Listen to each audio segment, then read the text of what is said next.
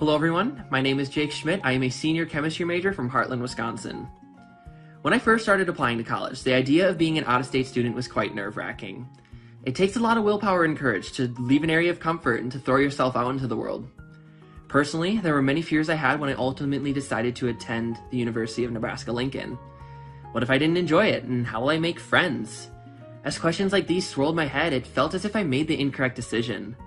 But looking back on it, deciding to attend the University of Nebraska Lincoln has been one of the greatest choices I've made, as it's impacted my life in many unexpected ways. When I first got to campus, I had gotten this feeling of new beginnings, a fresh start. There were moments in the past I had wanted to leave behind, and having a new place to call home was a great opportunity for me to do this. Besides the fresh start, it was comforting to see I wasn't the only one who had these fears and anxieties. Throughout my residence hall and the community around me, I had seen that I wasn't the only one trying to create a new home. With all of us sharing these same feelings, it made it that much easier for us to create the new home together.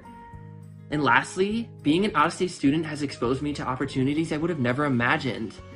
Through both prosperity and the hardships alike, I've been given many opportunities to grow as an individual, and it's made all the difference. So, as I said before, being an out of state student can look nerve wracking, it's scary to take the shot in the dark and to attend a school far away from home. But with enough courage, I promise it will all work out in the end, just like it did for me.